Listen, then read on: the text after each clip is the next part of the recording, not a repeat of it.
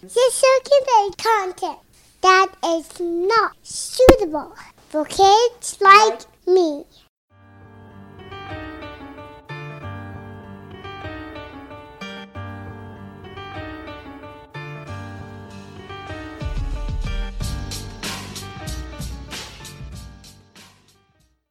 All right. So, hi, Diana. How are you? Should we do the intro? Yeah, I guess so. I. Fine. Welcome to Crime Crazy, the weekly true crime podcast with Aaron Plime, And Diana Seacon, where we prove, that we know nothing about our legal system. but we're still crazy for a good true crime story. Also, um, damn it, I forgot what I was going to say. Oh, also, everybody is sick, and so we have decided to do this one remote. Yes. So I'm looking at Diana, but on the computer screen. Okay, so how do these things start again? What do we? We okay, so we fucked up the beginning, so that's taken care of. okay, good, good. Uh, Diana, did you learn anything this week? I did. What'd you learn? Okay, Aaron, I have a question for you. Oh no, I'm ready. Have you ever poured one out for your homies? Um, no, I have not, but Okay. So if you had to guess, how old do you think the the concept of pouring one out for your homies is? 90s. Dude. What? So this is what I learned. Uh oh. Pouring one out Yeah. is one of the oldest recorded human ritualistic behaviors. You're kidding. No. Wow. So this ritual has been practiced for at least 5,000 years. thousand years. 5,000 years. So, so not the ancient thirty years. Egy- no, no, no, no. The ancient Egyptians were known to pour one out, although they often used water because it's associated with rejuvenation and life giving. Right. Um, their general practice was to pour out a little bit of the drink, imbibe the rest, and then break the containers on the ground. Oh wow. There is a document called the Papyrus of, I'm going to go with Ani, dating around the 13th century BC. And it says, Pour libation for your father and mother who rest in the valley of the dead. Do not forget to do this even when you are away from home, for as you do for your parents, your children will do for you also. The ancient Greeks participated in the practice, and it's called out in the Iliad.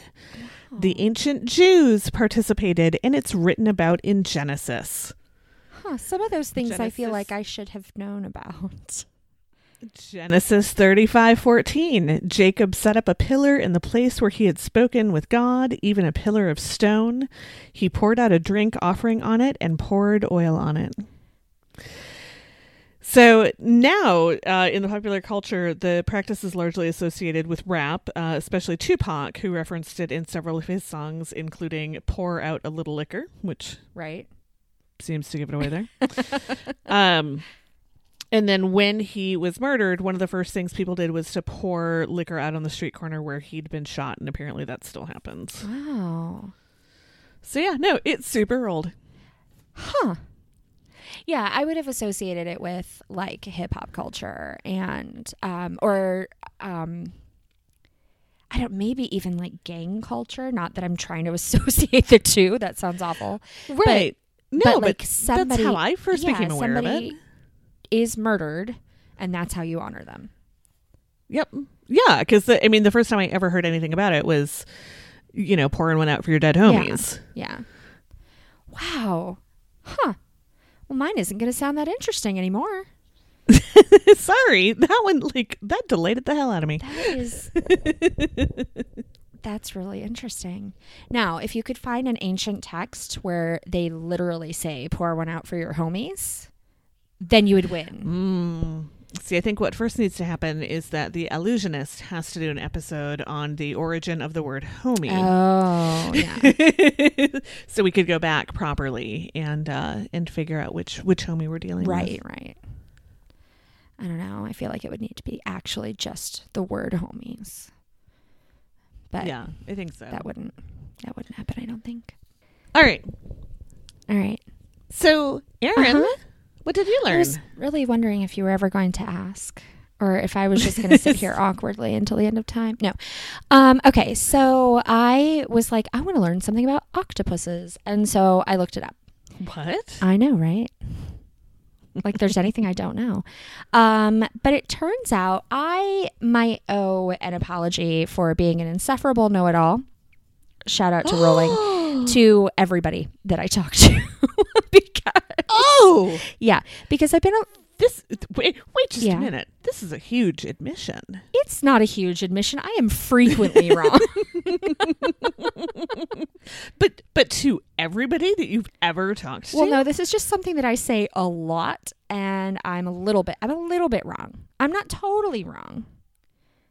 I'm just a little right, bit I wrong. am intrigued. Okay, so you know how every time I try to talk about more than one octopus, I like stumble, right?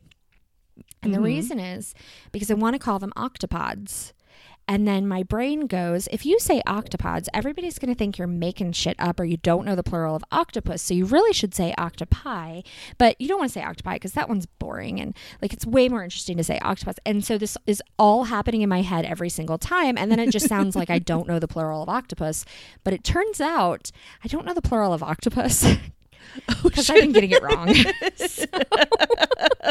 So it's not octopods. Um, it's close. So octopuses, which I think is the worst plural of octopus, 100%.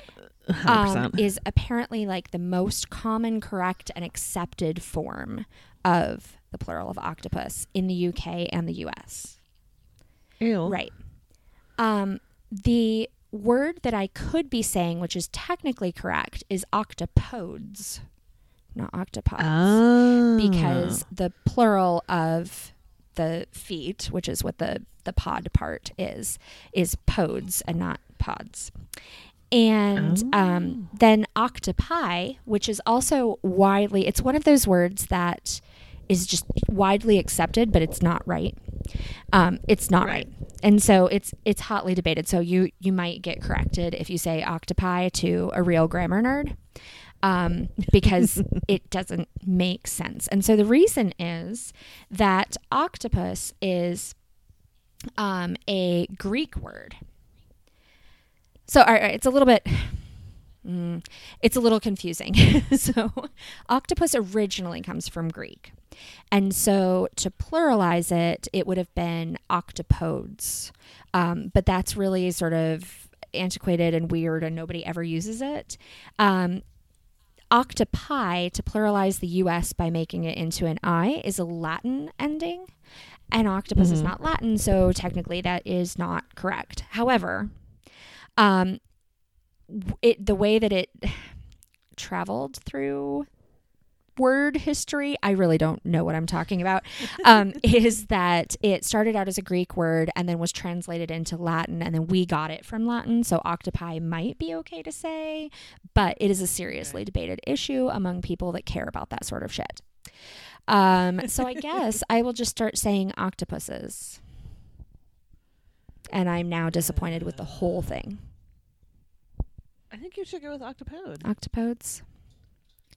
Yeah, because octopuses is like It sounds dirty. it sounds dirty, and it's also really hard to push all of those s's out of your Yeah. mouth. It's a it's a very hard word to say. Yeah. So one of the articles that I read, because I read multiple articles on this, um, said that if it were a, a native Latin word, that we would call them octopes. This is getting to be a Uranus Uranus Yes. Uh, debate. and then we would call plural octopedes. Mm. And but then they sound like juvenile octopi. Sis. octopiasis. the point is, octopuses is apparently right. Octopodes is also absolutely right, but sounds funny to people. And octopi is also probably just fine, unless you want to get really technical, and then you could have a debate. Well, but this is where I'm going to quote my sister, the linguist, who regularly bashes me for being a pedant. Um, Mm-hmm. English is an evolving and changing language, and if a lot of people refer to a word in a different meaning Mhm. or whatever, then it becomes real. Yes. Much like the Velveteen Rabbit. Oh, okay. I like that. so if enough people are referring to multiple octopus friends as octopi, then yeah. that's a real word now. So that's what I learned. Yeah. I have I have a different question. Do you have a story to tell me? I do, but if you have two, then you should probably go first. I can do that. I have two short ones. Mine happened in the same month of the same year, Wow. even though I found them in two totally different sources and they are unrelated. It, it, was just a ridiculous time. I think so. Well, so also I went with the Christmas theme because I am way into Christmas this year for some reason. Yeah, you are. I'm I think I may be overcompensating for being so very far from home. um, Seems legit. yeah, Or maybe you're compensating for, you know, your closest local friend being a total Grinch. Yeah, except that that was kind of everybody that I hung out with at home too. So Oh, all right. Well, I feel better about apparently, that then. I'm the only one who likes Christmas like a normal person. hey. I, I do understand the irony of that statement. so um, there are tons and tons of, of holidays um, this month. And actually, we're doing a really cool project at work around that. And um, But I celebrate Christmas and really love wrapping, buying, and receiving presents and giving presents. Um, and so I went with Christmas. I like how it was wrapping, buying, and receiving. It's just all one motion. well, yeah, I forgot the. It should have been wrap, buying, wrapping, gifting, and receiving. yeah, Um, would have made more sense. it would but have. But I spent a lot of today wrapping presents, and then I went and bought some presents, and then I wished that they were for me. So, but Diana, I know something about you and Christmas.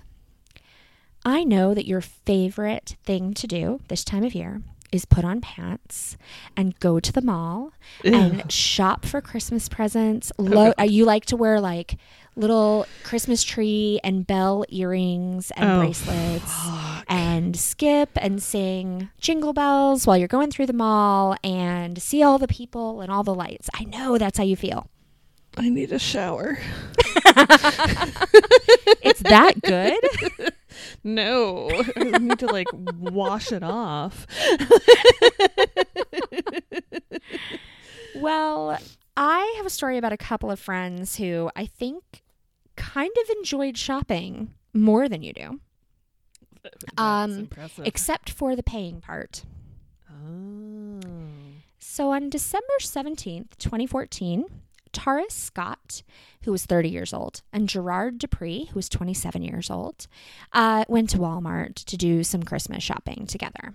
And they they were just friends. Um, apparently, at least one of them had a young female person he was buying presents for. Because they loaded their cart uh, with a Power Wheel Barbie car, Ooh. Um, a leapfrog tablet, so there must have been a really little one, and then a Barbie glam vacation house.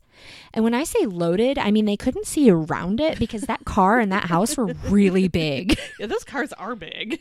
yes, and they just picked it. It took two of them to pick it up, put it in the cart, and then they just they just pushed it up to the front. Um, but they had absolutely they they had fully intended to wrap, I assume, and give these as gifts. They did not, however, intend to pay for them.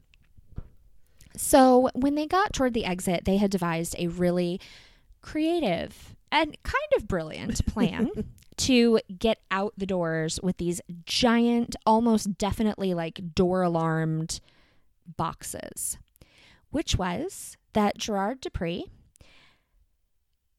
I really want to say collapsed on the ground, but I've seen the video and he very cautiously, slowly, carefully, and awkwardly lowered himself to the ground.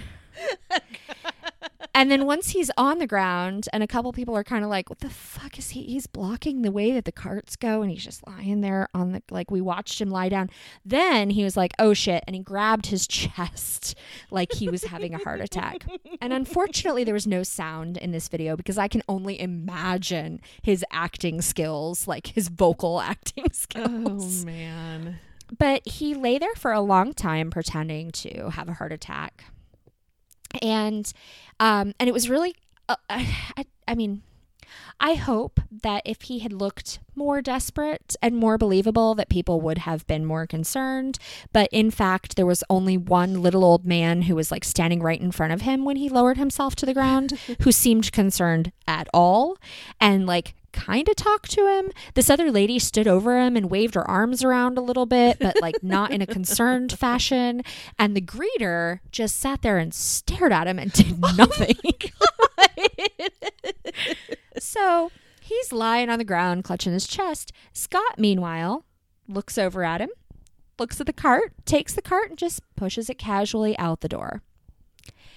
Then, Alright. after a, a few more seconds of lying on the ground pretending that he's dying, um, Dupree just got up and he was still like he remembered to continue clutching his chest. He sort of waved at everybody. Oh no no, it's false alarm. I'm fine. Uh, walked out, joined Scott in the parking lot, got in the car, and drove away. One of the articles that I read about this, I think the author had the best time writing the article, and their very best line in the whole thing was, and then they drove away. They did not drive away in the Barbie car. Oh, that's disappointing. I know, right? They had the car and everything. Maybe it wasn't charged. Well, that's a Um, good point. Not even a little charge, like to start yet with.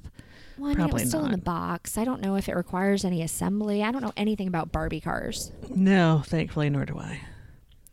Um, so the thing that so this whole plan was was pretty well thought out and very amusing for me. Um, and and it worked. Like he created enough distraction that nobody even attempted to stop Scott as he just walked out of the door with probably five hundred dollars worth of Barbie and Leapfrog products. Bless you. um, the thing they didn't take into account at all was the fact that Walmart, not dumb, has cameras. Yeah. Yeah, and so the video that it has been pieced together and is now available online, and I'll link to it in the show notes. um, very clearly shows them entering the store, walking back to the Barbie section, requires two of them to lift the car into the cart. Um, they walk around a little bit more. Dupree looks a little bit nervous, probably because he knows he's about to have to fake a heart attack and he's never acted in his life. Um, and also then totally the the, way, wrong age. yes, that. although although he was a big dude, so like maybe believable. He wasn't like I don't know, he wasn't like this terribly obese awful, but he was just a really big dude in general. And yeah, Scott on the way out of the door just looks right up at the camera and smiles and keeps on going. no. And uh, so it didn't take very long for them to get caught and arrested. And I don't have any information about how much time they will serve, but um, you know, quite quite a lot of Barbie gear there. So oh my goodness. That is amazing. It was it was fantastic. It made my evening. well, it made my evening until I read the next story that I'll tell you at the end of this episode. Because then that one made my evening. it's a pretty good night when it's made twice. right? I, I prefer nights like that. So Diana, tell me a story. All right. So I do not have a Christmas themed story, but I do have a story that I am hoping will help all of our listeners feel better about their own families. Oh, I'm ready. All right. On January 9th of 1990, police officer Richard Lawrence was on patrol Mhm. when he found a gray car stopped on a residential street. And inside that car, he found the bullet riddled body of Pompano Beach, Florida drywall hanger Christopher Morris, who was 42. Oh my god. Christopher, That escalated really quick, Diana. There was a car, and in the car was a dead body pumped full of bullets. pumped full of bullets. Christopher Morris was originally from Detroit, and he moved to Florida around 1989 after he was released from prison. Gotcha. having served about a year and a half for drug and assault charges. Mm. His parents, Theron and Lila Morris, Layla, Theron? Theron, T H E R O N. Yes, exactly. So Theron and Lila say that after release, he was battling a cocaine habit, and they tried their best to help mm. him. Yeah. They let him move in with them. They fed him. They bought him a car, and eventually they found him another place to live. And at his new place, he had a roommate, his former prison buddy Martin Rector. Yeah, so that is like rule number one when you get out of prison, especially if you're in there for drug related crimes, is that you do not have any contact with anyone else who has a drug problem except at meetings. Oh, but the other guy didn't have a drug problem. He was in there for assault. Oh, okay. Well, I think probably criminals at all count. I feel like that, you know. yeah, well, Florida. Well, this is true. Christopher and Martin had served time at Martin Correctional Institution in Indiantown, Florida, which is a name. um also did did he think do you think, "Oh wow. Diana, I can't talk today at all. It's bad." I get it. His name was Martin and the facility was named Martin Right. Yeah. Just for him. just for him. Yeah. Totally. Just for him. Yeah. He's he's innocent, but he had to go because he had the right name. Yes. Exactly. Yeah. So while they were there, the two men cooked up their next scheme, which they put into place after they got out and started living together. Mm-hmm. Um, Martin and the elder Morrises became close. Martin said he was treated well, and he called them mom and dad. Oh, that's sort of endearing. It is sort of endearing. What a jackass. Yeah. So, Christopher Morris had recruited his prison buddy Martin Rector to help him kill his ex wife Sharon and Sharon's 10 year old daughter Oh my god. to collect on the $35,000 life insurance policy. Life insurance is some dangerous shit. Right. Also, I feel like life insurance investigators are more invested than like police detectives, at least in the movies, every single time. and so, if you're going to kill somebody, you shouldn't involve them. You should make an effort to not involve them. uh, yes. Uh, so apparently she had about $35,000 in life insurance. They told Christopher's parents about the plan, and they promised to split the money with Christopher's parents. okay. Martin Rector then attempted the murder. He showed up at Sharon's house posed as a flower delivery person, but Sharon wouldn't let him in the house because he wasn't wearing a uniform. Yeah, good girl. Right. So then they discovered that Sharon's life insurance had lapsed, so there was no point at all in killing her anyway. The elder Morrises and Martin Rector talked about this latest turn of events and decided that their next best step was to kill Christopher and collect the $70,000 life insurance policy they held on him. Okay. Can I just point out that $70,000 is twice as much as $35,000 for half as much murder, and they probably just should have started there. It's his parents. well, they were happy to kill her, the ex wife. They obviously are lacking a moral compass. Well, true. So not only And were a 10 year old. and a 10 year old, yeah. Well, I suppose they didn't want to, you know, leave the 10 year old without a mom. They didn't want to take care of her. Why would they have? She was a stepdaughter. Like they had no claim Oh. on her. True. Yeah, so in that case, they're just evil. Oh, yeah, no, they're just horrible human beings. So they were not only pissed off that the original insurance killing hadn't worked out, but they were also angry because Christopher had sold them bogus cocaine for a thousand bucks and they had intended to resell it, but it wasn't real. These are the parents that tried to help their poor son Uh huh. That took and get him this- off the cocaine Yeah. by buying it from him. right, and then being mad when it wasn't real. How did they know it wasn't real? We don't know. I mean, they should have taken it to that uh, Texas police department and had it tested. It's a really long drive though from Florida. Well, yeah, but it was a thousand dollars worth of coke. Like, yeah, that's true. seems worth it. So Theron and Lila invited Christopher and Martin over for dinner and backgammon on January 8th of 1990. At about 11 o'clock that night, Martin put a gun to Christopher's head and forced him to the floor. Christopher's father bound his wrists and ankles with duct tape. And he's going, Dad, what the fuck? What the fuck? Christopher was then forced into his own car, driven by his father, while his mother followed in another car. On the way to the secluded area where they were going to dump him, he managed to free his hands, so Martin shot him three times in the chest. Wow. Christopher then got out of the car and ran to a field near the entrance of a mobile home park where he collapsed under a tree begging for help. Oh my gosh. I mean, he's a horrible person, but still. Eh, he wasn't that horrible. He was going to kill his ex wife and a 10 year old for $35,000. I mean, it was 1990. That was a lot more money back then. it doesn't matter. okay, so he was not a great guy, No. but still. I, I know. Martin and Christopher's parents talked him into getting back into the car, saying that they would take him to a hospital. And instead, they drove him to Coconut Creek, which is apparently a town, where Martin shot him in the head twice. They then abandoned the car with Christopher in the back seat. Was he shot six times? Um, so Once at the house, it dep- twice, or three times in the car, and then twice in the head? he wasn't shot in the house. They just held the gun to his head and tied him Oh, up. okay. And I, oh, okay. depending on the source, he was shot anywhere from like five to seven times.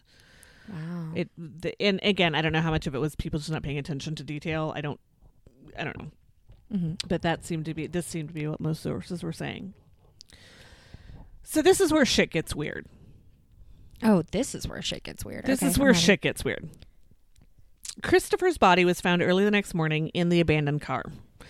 Once he was identified, police went to his parents' house to notify them. They noticed that Theron and Lila were awake and dressed at 5:40 in the morning, and they didn't ask any questions. When Theron met them outside, he didn't ask them if anything was wrong. He just brought them into the house. Rector was on the porch fully clothed, and Lila was in the living room. Hmm. But acting weird isn't probable cause. No. And the detectives spent the next several weeks trying to figure out who killed Christopher Morris. Then one of Christopher's associates told the police about a man named John Wood. John was a local drifter, an alcoholic Vietnam vet who frequently blacked out and suffered flashbacks. Christopher and Martin had made his acquaintance at a local bar the weekend before Christopher's death. In the time between the murder, so sometime after 11 o'clock, and when the body Mhm. was found, Like six hours later. Right. Seven hours later. yeah, Whatever. Martin Rector met up with John and fed him details of the murder that only the killers would know and convinced him that he, John, was the murderer. Oh my God. So, oh. so when the police came calling, he confessed. He told them everything he knew about this murder. Wow. That wow. For people who were going to murder two humans for money that turned out to not exist and didn't check that first. Like that right there was kind of brilliant. Or horrid. Oh no, horrid. Absolutely. Inexcusably horrible. But like also I feel like it took some talent to convince somebody they had I mean even it, I I, don't- realize that he sounds like he mm, I don't know that it took much to convince him that he had done it. poor guy. So the police arrested John Wood, but they they weren't really sure they had the right man. Although he'd given them facts that only the killer or somebody else involved in the murder would know, some of what he had told them was inconsistent with the actual scene. Oh. They'd been suspicious of Martin Rector from the start, and they'd noticed that when they searched the Morris home after John confessed to the police, they'd found Christopher's double indemnity life insurance policy and a whole bunch of death certificates sitting on the dining room table. Uh, wow. So parents not brilliant. No. The next week, the police called on the Morrises again and they confessed. According to the detective, they didn't cry, they weren't particularly demonstrative. The Morrises told the entire story who was involved, who did, did what where. The only name they didn't mention was John Wood. When the detectives talked to John Wood again, he said that Martin Rector had told him the details of the killing about 2 a.m. the night of the murder, almost four hours before the detectives had notified the Morris family and Martin Rector that Christopher was dead. I, I would have been so interested to hear that conversation.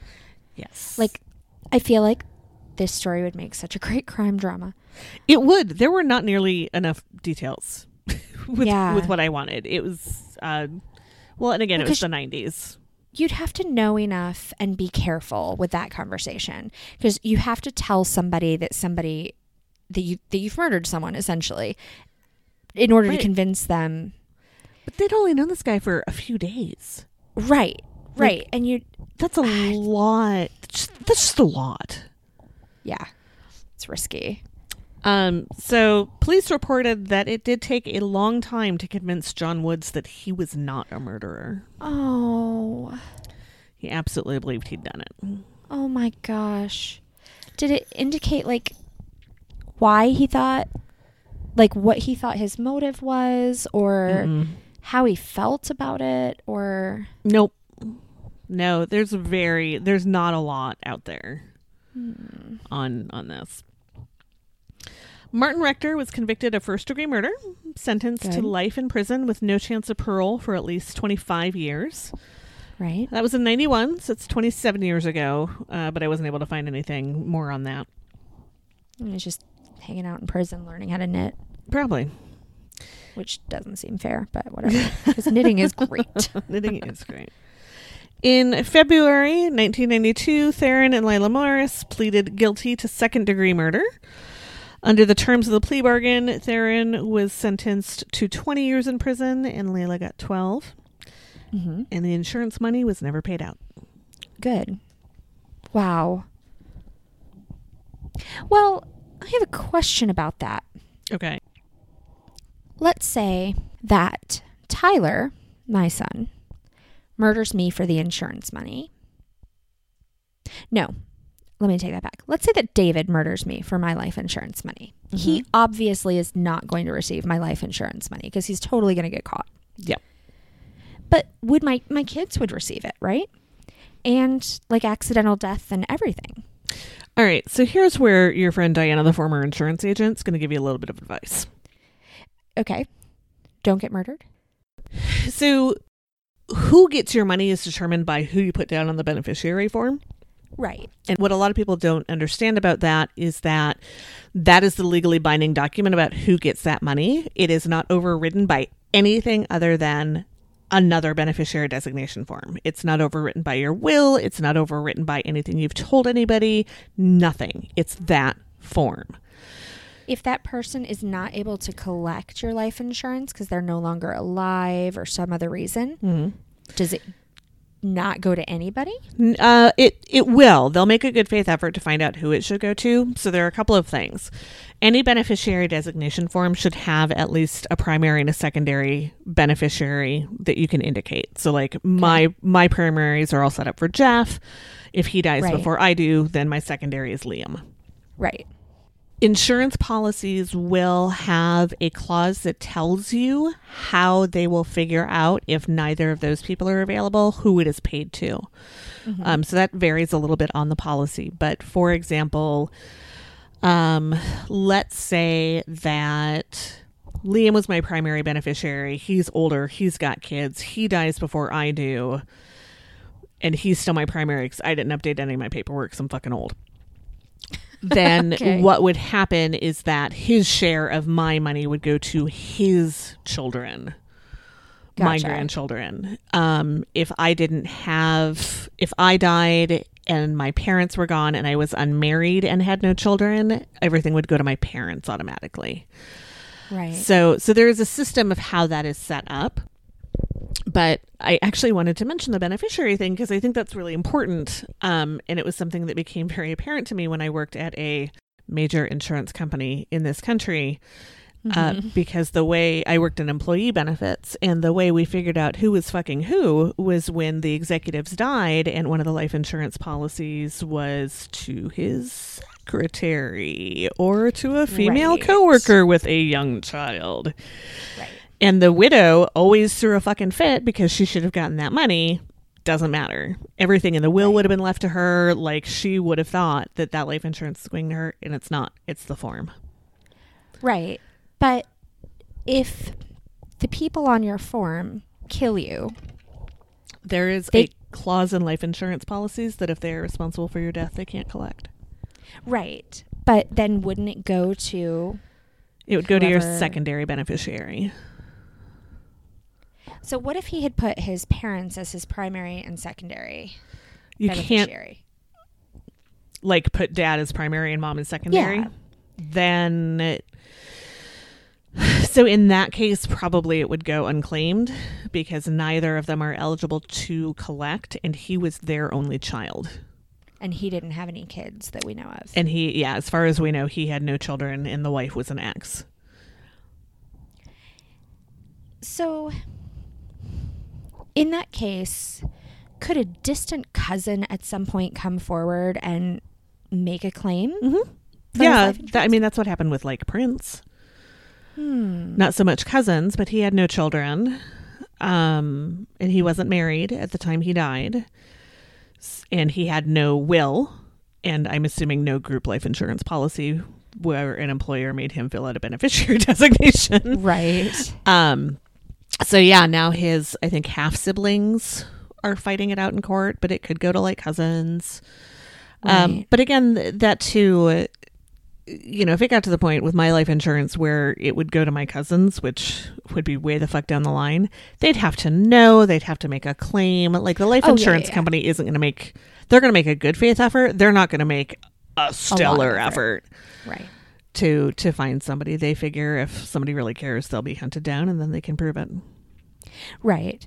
I guess I was just wondering if it was possible that a life insurance policy was written kill someone for their life insurance and get it anyway if the person who was the beneficiary was would have, you know would have shared I don't know. No, I think the clause would extend to anybody in that like tree of den- of beneficiaries.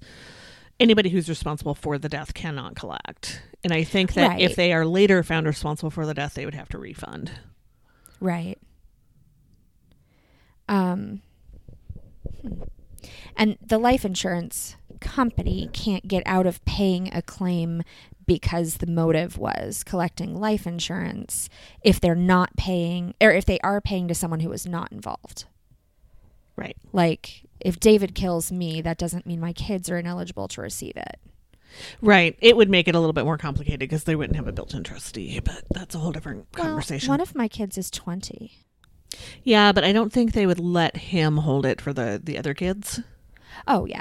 But he would at least be able to Yeah. I don't know. He's he might be old enough to. Um, I mean, he's not the one who would take custody of the little ones, but assuming I don't die like now, I feel like he might be old enough to take care of his siblings. Well, he no, I feel like he might be legally old enough to take care of his siblings. Yeah, I think so. But Tyler, don't don't do that, honey. Just Aunt Morgan will take care of everybody. Okay, We'll figure it out. right? It's it's gonna be good. Yeah. That was really fascinating, and now I want to watch this movie. Yeah. Um I don't know if there is one, but there should be. You know that we have a friend who wants to come on our podcast who also writes screenplays. This is a totally untapped market here. It's true. It's true. We'd have to get more research.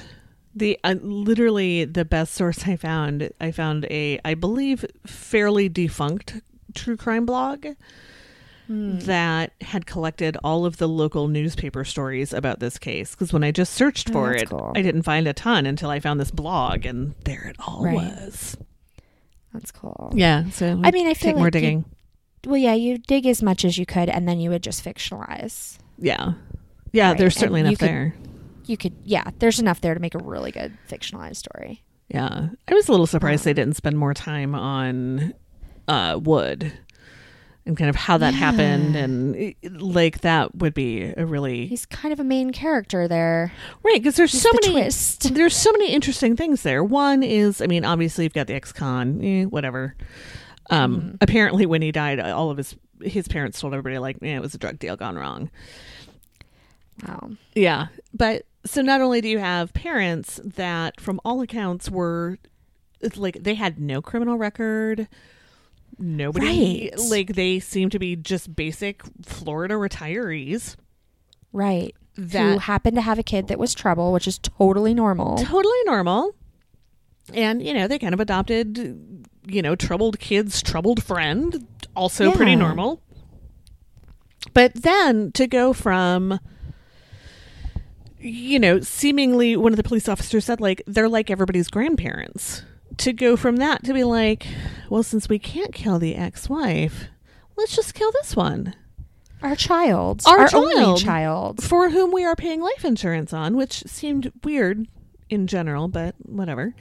Well, I don't know that that's not a good decision, though. If you have a really troubled child who is likely to die a violent or drug related death, and you've been supporting them, and you're going to have to pay for their funeral, and you're going to have to, you know, pick up Yeah, all but- the pieces. But you don't need seventy thousand dollars in Oh, no, no, no. nineteen ninety to do that. No, no, no. But, um, I don't know. Maybe it's a good investment. That's a terrible thing to say. Well, no, but the other thing I was thinking too is like Jeff has a life insurance policy that his grandpa bought for all the grandkids, where he put a chunk of money, and it's it's grown. Um, Oh, since yeah. he was a kid, like the the proceeds just pay the premiums and it keeps growing. So maybe it was one of those too, where it started out where the grandparents threw in, you know, a few hundred bucks when he was born, and right. and it became that. It also did not uh, give me the full information on what kind of life insurance policy it was, why the double indemnity would have been called into account. Because I, you know, I suppose murder is accidental, but that was in the commission of a felony, which is what they were telling people. Like that's a whole different thing. That would be no payout at all. so yeah, not nearly enough details on any of the angles. Right. I, I feel like this is a whole episode of not nearly enough details, but like really great stories. Right, totally. All right. Speaking of which, I have another one for you. Yay, do tell. So we're going back to 2014. we're going back to December. Now it is December 30th. Ooh. I know. So the other thing I know about you is that you have 16 Christmas trees and the outside of your house is covered in a blanket of twinkling lights.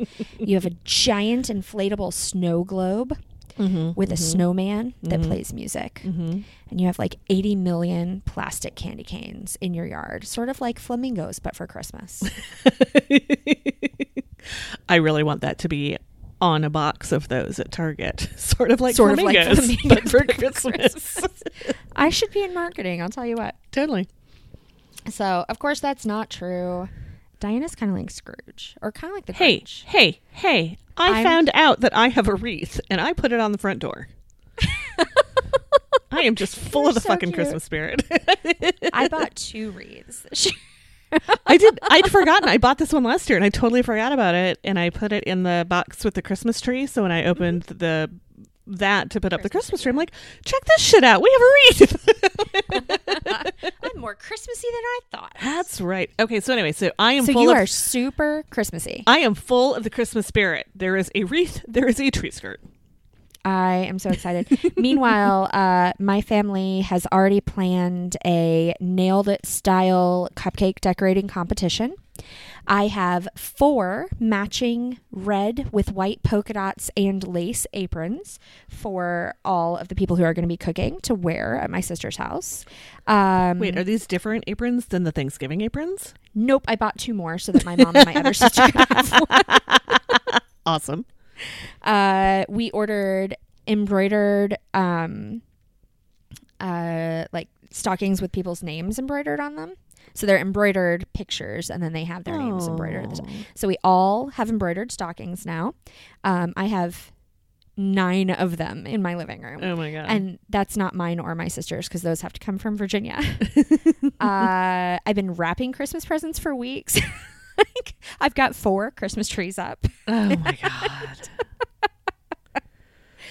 But so um, these people in my story, now it's a man and his wife, um, they're a little bit more like me than like you. and yet there is a very important distinction between me and them.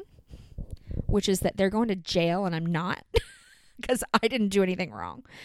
Um, Yes. so what? Yet. Yet. I did not steal that baby from the craft fair, so I'm good. But you wanted to. We all know. I it. did. I did want to. It was a real Well, cute no, baby. I mean- it was a really cute baby, and I did ask if you thought that they wanted it. they seemed very attached. I mean, they were literally attached. He had it tied to him. Yeah. It was a cute baby though. It was a really cute baby. Um, okay, so let me tell you about Jeremy Llewellyn and his wife, Carrie Carley. Both of those names are really fun to say. They're very pleasing. just- yeah. I've only just this moment realized that because before I just wrote them. Jeremy Llewellyn and his wife, Carrie Carley. And I don't want to judge about age differences, but I did find it a little bit amusing um, and a little bit concerning. He was 18, his wife was 42. Oh my. Yes. Um, and they just, I, I just couldn't figure out. She didn't seem to like him in the one interview that I watched. Oh god.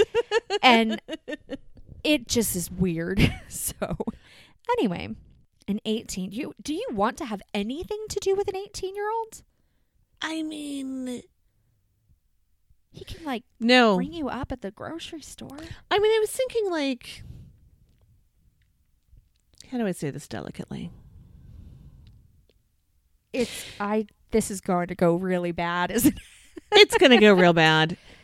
There is one way in which I would like an 18-year-old, except I I am happily married and 19-year-olds didn't know what they were doing. Right. yes. A- and you certainly wouldn't marry one, right? No. No, that's just I mean, no. So I think maybe it feels even weirder to me because I, I am not a 43 year old woman. I am only a 37 year old woman because, as we have established, you're way older than me. Way older. Um, I have a 20 year old son.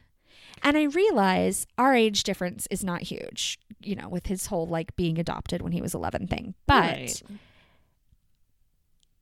but now 20 year olds and everybody younger than them are like my kid and younger like they're not no well, and it's just, not right and, and what do you like what do you have in common well right with with a teenager? even emotionally yeah Oh my god, no. well and i think that's the thing it's not so much that they are what 24 years difference Yeah, that's not the thing. It's that he's so young.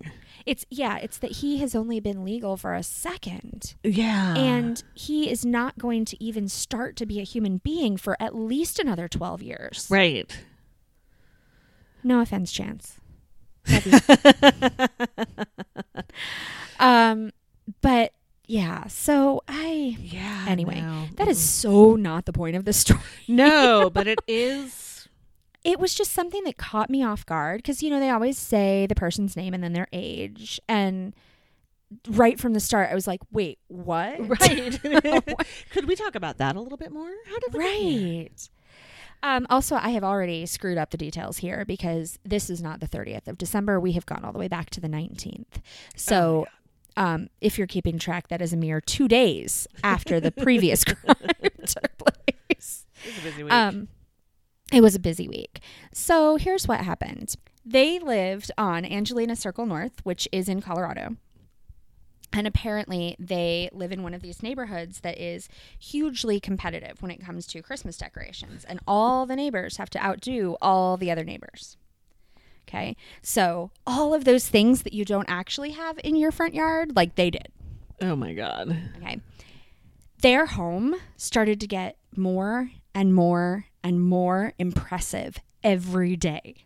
Like just more decorations and more lights and just like tons of shit. and at least according to the interview I watched with Carrie, she was a little surprised and confused by this. Although hmm, I don't know if I not believe that. there? She claims that her husband was installing all of these decorations and that she didn't even know where they came from.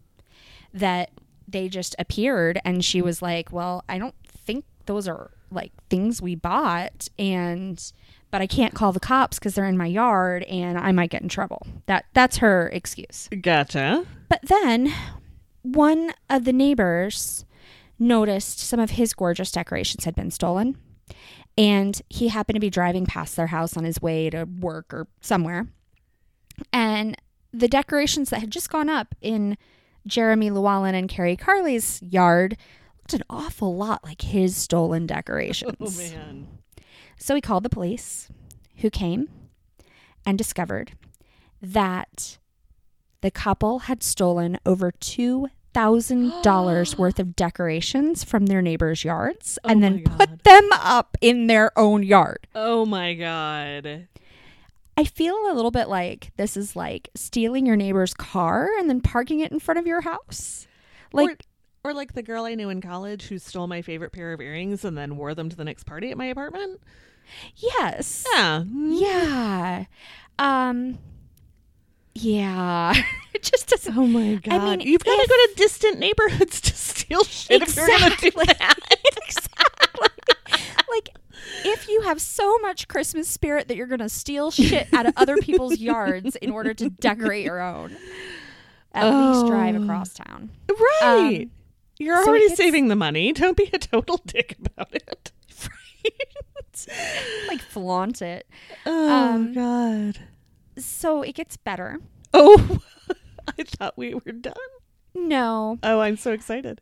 Because like I was saying, Carrie Carley tried to pin this all on her husband Mhm. and say that these things were showing up and she didn't know where they came from. She thought they were stolen, but she was afraid to call the cops because she was afraid that it would implicate her because they were in her yard. Sure. And so that's why she didn't call, which is total bullshit. She was in on it. And they have arrested her and they're both going to jail. But during this interview, where, and by the way, they're going to jail for felony theft charges Wow. because it was over $2,000 worth of merchandise that they stole. Um, during this interview, where she's pinning it all on her 18 year old husband, who she goes on and on about how, yeah, he doesn't seem to care. Like, I told him it was wrong and he just doesn't, it doesn't even bother him. And like, yeah, because he's just- an 18 year old. well, right. But also just throwing him under the bus. she also told reporters that in November, Jeremy Llewellyn, I just have to say his whole name because it's fun, um, had spent some time in jail Okay. for stealing Halloween decorations.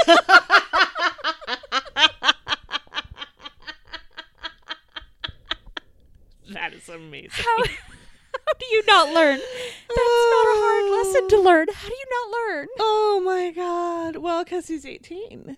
It's just so petty. Oh it's my god. so petty. The point of putting up decorations is like to impress your neighbors and also because it looks really pretty with the snow, but Right. mostly to impress your neighbors. And so if you steal their shit and put it up, of course they're Oh going to see it. And of course you're going to get in trouble. And if that happens to you once, he It's must have done it weeks later. again. Weeks after he got out of jail. barely. Barely. Do you think he waited until the day after Thanksgiving to start decorating? I would like do to think he he at least had moment he got that much decency. because, you know, if he was living in a neighborhood with reasonable human beings, they wouldn't have put their decorations out until True. the day after Thanksgiving. He wouldn't have had a source. Mm-hmm, mm-hmm. Yeah. My sister was telling me, I guess she's told me this before, but I forgot about it. Um, when she bought her house, it came with a pre lit stag that they just left in her basement. And it's still there because she doesn't know what the fuck to do with it. I'm fairly certain that I left the new owners of my old house a pre-lit baby deer in the shed. Yeah, I, I'm thinking about going over and picking up that pre lit stag and putting it in my not decorated yard. It's just like, here we are. And Um, probably you leaving know- it all winter. Get her permission so that you don't end up like Llewellyn. No, no, no. I, I don't even have a key to her house. I don't think he had keys to his neighbor's house. oh, I'm not. It's still in her basement. She's not putting it out. That's hilarious. yeah. Yeah. Um, also, the whole bashing people who decorate before Thanksgiving, I definitely did this year. But I'm going overboard with Christmas, and also Thanksgiving is kind of a stupid holiday. I mean, I'm gonna go ahead and agree with that one. Yeah. I'm I'm done with Thanksgiving. I feel like that is fair for a myriad reasons. Yeah. So, those are my Christmassy stories. Now everybody can be in the Christmas spirit. Yay! And we can all sing Until Until Christmas episode. there is a Christmas special coming out, guys. It's gonna be so great. I am so excited. We're actually about to talk logistics because this is going to be a little bit of a challenging one Yes. to record, um, even to prep for. And you guys are in for an amazingly special treat. Yay! with this special episode that we have for you next week. We're going to do a Christmas special, and then we are going to take our Christmas break after the Christmas special so that you get the awesome amazingness that we have planned for you as a Christmas present on Christmas Eve. Yay! And then we'll be back after the first of the year with regularly scheduled episodes. It is true. Um, I feel a little bit like I have been doing holiday themed episodes a lot. Like we did Halloween, I did Thanksgiving. Didn't I do Thanksgiving? I think I did Thanksgiving. Yeah, I think so. And then I don't remember what has gone on. And then uh, I did Christmas. And now we're about to enter into the long, cold winter of no holidays. And I understand well below freezing temperatures. Um, I'm going to have to find a new theme. I'm gonna have to come up with a really kick-ass St. Patrick's Day story. Yes. Yeah, yeah. I imagine there are some amazing St. Patrick's Day crimes. Just seems like the kind of thing that goes together. Yes. Um, okay, so on that note, we have our new segment that we are doing, which is where we tell you about awesome podcasts we've been listening to because we issued you a challenge to leave reviews for our podcast. And in exchange, we will go out and leave reviews for other podcasts that we have never reviewed before. And then we will tell you about how much we love them and how much you should listen to them. So, Diana, what podcast have you been listening to? Do you want the truth? Ours, the dollop. Pretty much, yeah. uh, last podcast, which does not need my support. Right. Although you could definitely tell people about it. Okay, I'm going to. So, as uh, we are continuing to leave reviews for, or at least I have been leaving reviews for my old favorites because I'm a bad audience and I don't ever do that. Uh, this week, I'm going to leave a review for I can't believe I've never done this before. Last podcast on the left.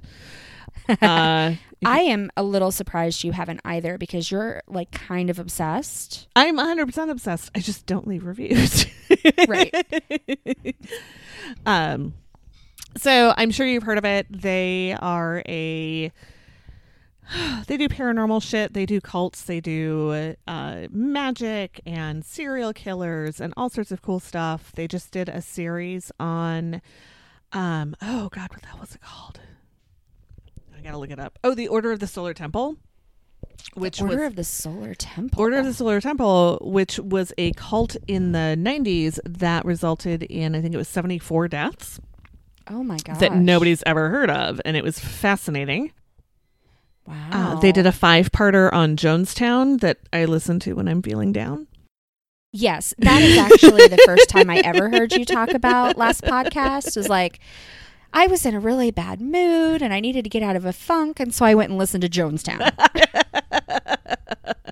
Yeah, I'm a little fucked up that way. Rasputin also good for a, a bummer mood, uh, not because either of those are fun topics, but because they just they cover them really well.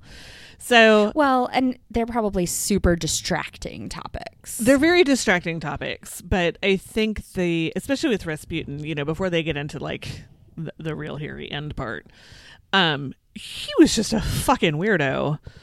right. Um, and ditto with Jim Jones. Like there was just so Yes. much, so much building up to, you know, the the last real hard part, Right. The part that everybody knows too. the part that everybody knows, but there there's a whole lot more to it. So yeah, they do a really great job. Um, I would say, you know, if you're interested in starting, Jonestown's a good starter. The first, you know, hundred episodes or so, are they're still finding their way. Um, Right. But especially in the last year and a half or so, they've been doing really great, like research and and delivery and really really good tying back to other things they've talked to um, with Order of the Solar Temple, which was a three parter that they just finished up uh, earlier this week. Um, they are going to put together their notes and stuff and try to be like the definitive work because there's just not a lot out there about. Oh wow, that's really cool. yeah um well or they think there's there's not a lot out there but what is out there is mostly in french because uh, they were in switzerland and quebec. Gotcha. um so that's really cool. Just it's been fun. I've listened to them for years and years. It's kind of what got me back into true crime as a grown-up. And um it's been really fun to see this evolution and and how they still keep the really great dynamic but like their research is getting better and their storytelling is getting better and right. um it's just it's a lot of fun and Diana is dying for Crime Crazy to be part of their network. So if you're from last podcast and you happen to be listening and you want to get Diana a Christmas present, Uh, that would be amazing. Um, but yeah, so go check them out. They are not suitable for work, and they are not suitable for like they're not everybody's cup of tea. And, and Uh. no good for children. Oh Lord, no. Um, They need Sophia on giving a warning. yes, Her but squeaky voice. they they are a great time. Um, they are probably after our podcast my my very favorite podcast. I'm really glad that you put that little Mm-hmm. clause in there. Mm-hmm. Yeah. I'm not sure if I did another show that I would like it more than last podcast, but you know, this one's pretty good. But this one. yeah. Okay. All right. Just just checking. I got to make sure you still love me. Ah, of course. Awesome. All right. Well- so, what have you been listening to? So I started a new podcast. Ooh. Well, new to me, not new by any means. Um, but Amanda's husband actually said, "Do you listen to this podcast?" And I was like, "No, I." I've heard of it. Like, I think he had probably told me about it actually. I've been meaning to, but I just, I'm a really bad podcast listener. And I either listen to everything and totally binge it or never listen at all and do other things. so, um, I tried it the other day because I was on the bus. I didn't have anything to do. And oh my God, I cannot stop. I've listened to like six hours of it in the past three days, I think. Oh man. Um, and it's just amazing. It is called Binge Mode. Harry Potter. So um, they have they cover all different kinds of um, of fiction, maybe all fantasy. Actually, I I haven't listened to any of their stuff outside of Harry Potter because honestly, it's really the only fandom where my interest is piqued. So- but I know they did like Game of Thrones. I think they must have done maybe Star Wars. I'm not really sure what all they've done. Um, but it's sort of like each season, I guess, is another work. And they go through the books, the movies. Um, for Harry Potter, there's all of the Pottermore canon. There are all the interviews with Rowling. Um, they're going through, like, they'll touch on all the Fantastic Beasts stuff. Um, they recorded before Crimes of Grindelwald came out. So they are are making some predictions about what they think it will be about. But of course, now I've I've seen it, so it's it's interesting.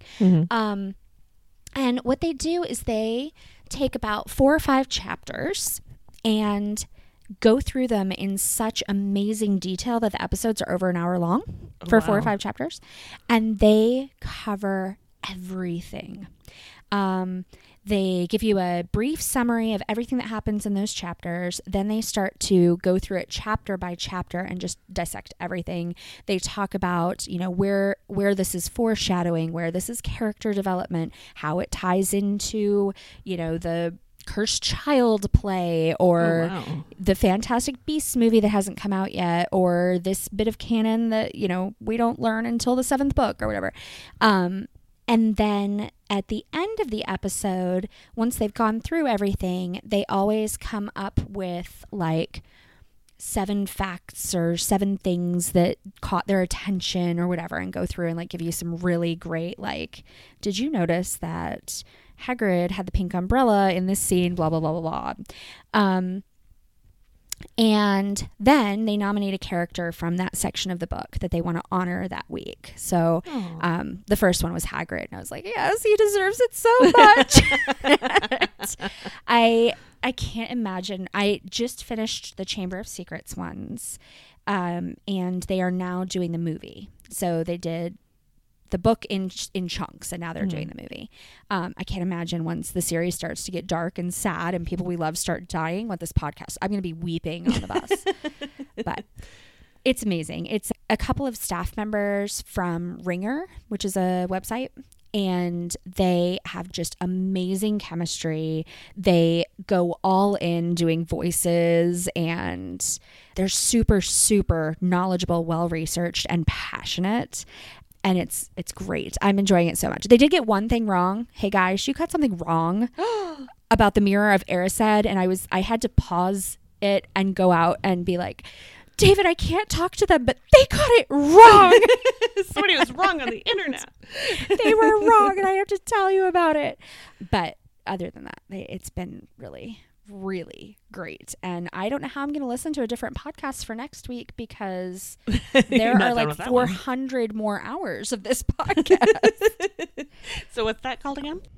binge mode and I'm listening to the Harry Potter season. So binge mode Harry Potter and it is fantastic. If you like Harry Potter at all, I, really if you've read it or seen it, you should at least listen to a couple of episodes just so you can be blown away by the depth that they go into.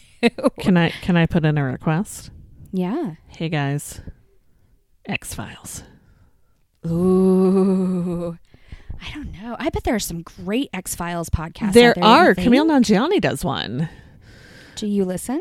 Um, I I did listen when I was list or uh, when I was watching the X Files the last time. I was doing it kind of in tandem, and then I just got distracted and stopped watching.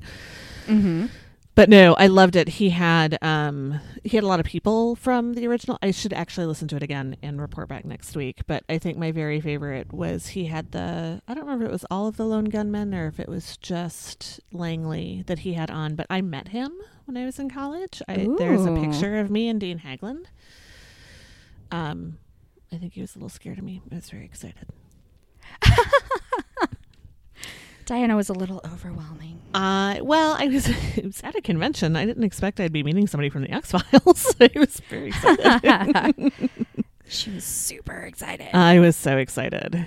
Uh, you can ask Dave about it when he's on because he was there, oh, awesome. I definitely, definitely will. and I'll pull out the picture because I love it. Anyway, so yeah, that's what I did. I have already left them a review. I am totally fangirling. uh, anyway, um, so we said all of that. Here's the thing that I know I know that we have a review, but our little review catcher hasn't found it yet. I know we have a review because I'm I'm fairly certain I know who left it. But I don't know what it says or whether or not it's five stars. So that shout out is going to have to come later. All right. Um, if you've left us a review anywhere and we have not given you a shout out, feel free to let us know about it. Yes. Um, we've got a couple different review catchers, but they don't seem to be real time. No, I think one of them is like monthly. The other one is maybe weekly. And Yeah. so there's a real chance that between our episodes, it hasn't caught you yet. Yes. Um, also, if you leave them somewhere other than iTunes, there is also a real chance that we won't know. Yes. So let us know. Yeah, we are not intentionally leaving you out. It's just no, real hard we want to find all shout of you them. out. Yes. And we totally appreciate it. We sure do. Uh, but that being said, Diana, how can they connect with us? Well, first up, I want to tell you that Crime Crazy is sponsored by Elizabeth Wilder and Dave Han. Woohoo! Show sponsors support Crime Crazy on Patreon at the $10 per month level or above. Thank you. You guys are awesome. yes, you are. A special thank you to all of our Patreon supporters. If you'd like to support Crime Crazy on Patreon, please go to patreon.com slash crime crazy or just search for Crime Crazy. All patrons get a monthly shout out on the show, plus some other fun bonuses. So do check out our A levels. hundred percent. They are yes. so fun. Yes. We also give shout outs for reviews. If you'd like to receive a shout out, leave a review for us on iTunes or your podcast catcher of choice. If we have not given you a shout out, tell us about it. We don't get them all. We give shout outs. We love.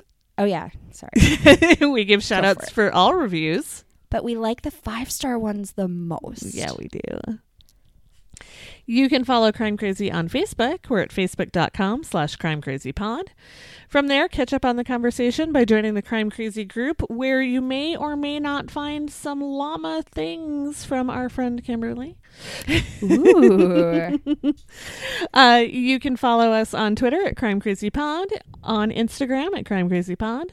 Visit our website at crimecrazypodcast.com or email us at crimecrazypodcast at gmail.com.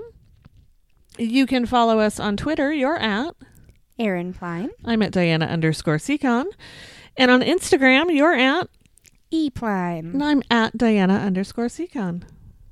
And my Instagram is about to be full of adorable Christmas babies. Yay! You can't steal them. Well, you know Nope. what? Last time, no, at Thanksgiving, when I was there, I said, I'm going to steal Sammy, who's my nephew, and I'm taking him back with me to Minnesota. And Josh said, I'll grab the diaper bag. And Morgan said, We'll see you at Christmas. so, and he's the good kid out of the three. He's like the angel. Um, so you never know. I might steal him. He is awfully cute. Oh my God, he's insanely squishy. He's he is very squishy. Apparently, at some point, they discovered that they were making his formula twice as strong as it was intended to be made. Oh no! And so he is super squishy. Oh, he's adorable. He's got that smile. and he's always smiling, even when Mhm. he's sick. Morgan sent me a, a picture of him on Snapchat, and he's just grinning, and he has this fair, like angelic hair and these bright blue eyes, and he looks like a little squishy Gerber baby in his little Mhm. stripy candy cane pajamas. And um, she said something about how cute he was was at like really stark odds with how bad his farts smelled. I saw something on Facebook. I didn't read it. I scrolled past it. But the headline was something about uh, you know, if you want your kids to to not be afraid of the monsters in the room, tell them that child farts are the best monster repellent and the kids fart all night. So it's just a constant. Oh, gross. I don't need to encourage my children to fart any more than they already do. that was my thought too. Liam's farts someday will kill us all. yeah. For Sophia to get rid of the monster, so here's a parenting hack for everybody. I came home from a trip and on the door there is a folded over sheet of notebook paper where my husband has scrawled reasonably legibly no monsters and then just taped it to the door. totally works. It is the only monster free zone in our house. Oh man. That's all it takes. That yeah, I don't think Liam had much with the monsters. He was deeply freaked out by the tooth fairy though. So Tobin lost a tooth. I know. Ugh. Yeah. I'm real sorry. I mean, I feel like it is fair to be freaked out by the tooth fairy. That fucker sneaks into your room, gets in your bed, steals a body part from under your pillow, which presumably, I don't know, she's building castles out of or something. I mean, and then she leaves you like a little bit of money. And it's really weird. Well, the first time Liam lost a tooth was uh, because of an accident. Oh no. Yeah. Um so the the tooth fairy felt real bad about shit and may have brought a lot of stuff. but when when the the natural one came out, he was just appalled at that it had come out. well no that the tooth fairy would come. He was just horrified.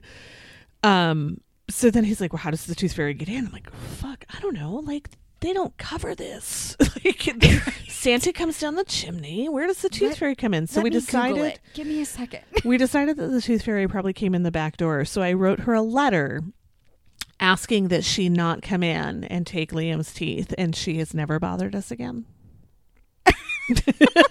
so so jealous of this. Yeah, no, I had to pin it on the back door so that she would she knew not to come in. Oh my god! How did you wind up with a kid that didn't want the tooth fairy? This is not fair. Pure luck. Pure luck.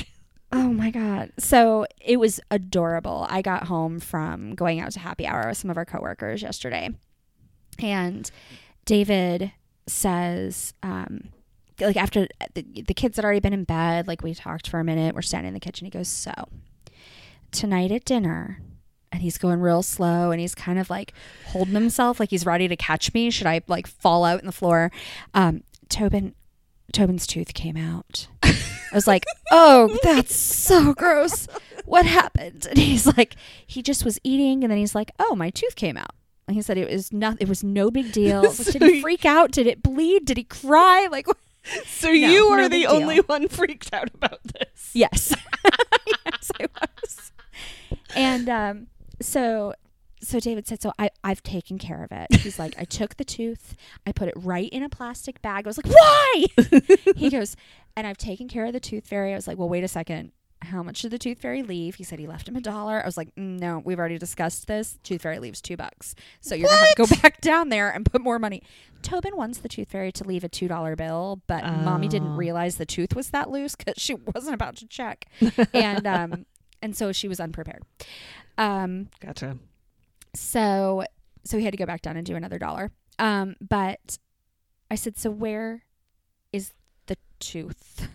And he said, well, that's what we have to talk about. do you want it for any reason? I was like, oh my God, no, throw it away. It's so gross. He's like, okay, well, it's in the garbage, but I just wanted to check. I was like, good. I never want to see it. I don't want it around. and then I, I had this moment. I was like, wait, DNA. There's DNA in that tooth. If something happens to Tobin, oh wait, the hospital gave me DNA. I was like, no, we're good. We have a little bit of his DNA in the closet in the baby book. Let's get rid of the tooth. I never thought about posted- that. Yeah, it just, I, just popped in. I posted on Facebook that this had happened, and then in the comments, I was like, "Don't worry, like I gagged, so you all knew that was coming, and the tooth is gone." And like 15 people were like, "No, you save him. You put him in a box. You put him in a." a blah, blah, blah." What the fuck is wrong with you people? Serial killers. So I have Liam's teeth. Serial killer. What is wrong with you? Because I feel so I don't want them. Although now that you mentioned DNA, we did I don't think that was an option when he was born. Um so that's maybe not a bad idea to keep one of them, but uh I just feel weird about throwing away body parts. I feel like there should be a container or a drop off. Uh, all right, Diana, we got to wrap this up. All right. I'm wondering if you have any words of wisdom or good advice for us this week. I do. I think you know, with the holiday season, we we tend to think about the the people that are no longer with us, and you know the other holidays that we've shared. And I want to encourage you this holiday season to to go ahead and and pour one on the ground for your homie, but don't be the one that makes them a dead homie. True. And I feel like on the ground, outside. Outside, if you do it on the rug, somebody's gonna fuck you up. it's and then they're going to be pouring one out for you Yeah, it's it's bad all around. So outside. outside. Yeah. Except maybe in Minnesota where I feel like it would just freeze on the way down. then it's just a science experiment. Oh my god, it just occurred to me. the frozen bubble thing is totally going to work here so much better than it worked at home. Uh huh. I'm going to get some bubbles. See, winter isn't all bad. It's so pretty. That's the other reason I'm so into Christmas. Because here it's like Christmas lights and snow. Yeah. That Although not not very much, and it doesn't look like it's going to snow again much before Christmas for a while. I know. I saw that. Although that But- could change. Well, and the snow that we have is still there because it never got warm. so, so pour one out for your people. Don't be the one that makes them a dead homie. No, Call your people. call your people. It's Christmas. It's some holiday. If nothing else, it is rampant consumerism time of year. Just call and see if they want a gift card or a mug with Santa Claus on it, Exactly. Who doesn't? or if they're alive. right. Just check in. Just a little call. And don't end up on next week's episode.